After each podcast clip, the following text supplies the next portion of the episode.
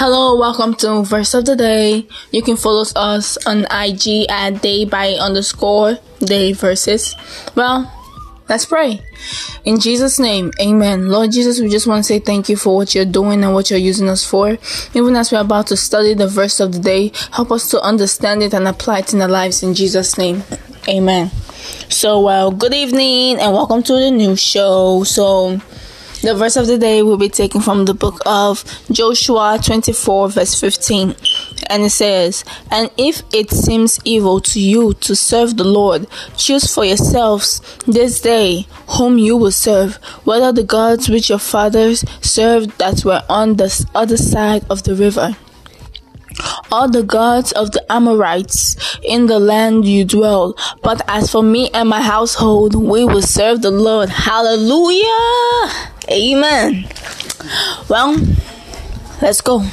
So, first of all, one thing I discovered is that that verse it's a declaration of identity in God, a declaration to be different, a declaration to be set apart from the world and be used for the expansion of God's kingdom, a declaration to serve the Lord when others are serving pagan deities or serving other gods that are not the, that is that is not the Lord. A declaration to have your blessing bestowed in heaven and not on earth where it rusts. Or it can be stolen on earth too. Well, you can see that Joshua did not just stop at himself.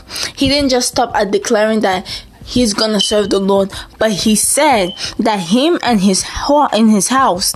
Another version says household household will serve the Lord. Okay, now let's break this down. A family begin a family is the beginning of society. It's a little unit, but we all know how it can branch out and expand society.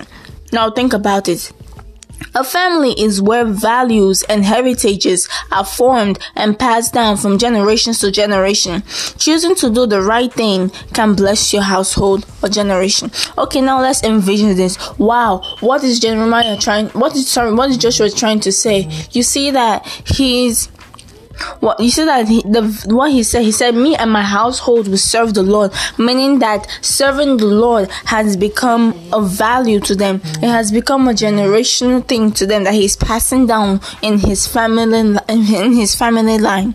Okay now he's choosing the right thing to do can bless your house or generation. So what he's doing is he chose to serve the lord despite what other people are doing. So whatever people are doing evil and you are there always choose to do good. Now, in this case, Joshua chose to keep on serving the Lord along with his house, which means they have found favor in the sight of the Lord. Think about this. If everyone in the world is doing evil, will you be able to keep on doing the right thing? Joshua said, Choose for yourselves this day whom you will serve, meaning that we have a choice to choose. Will you choose the Lord? Will you be able to declare the name of the Lord openly despite every tr- trials and tribulations and people's opinions? Like, will you be able to do that? Will you be able to stand for yourself by yourself and for yourself and your family to do the right thing that pleases and glorifies the Lord? Let's just think about that for a minute. Well, I challenge you.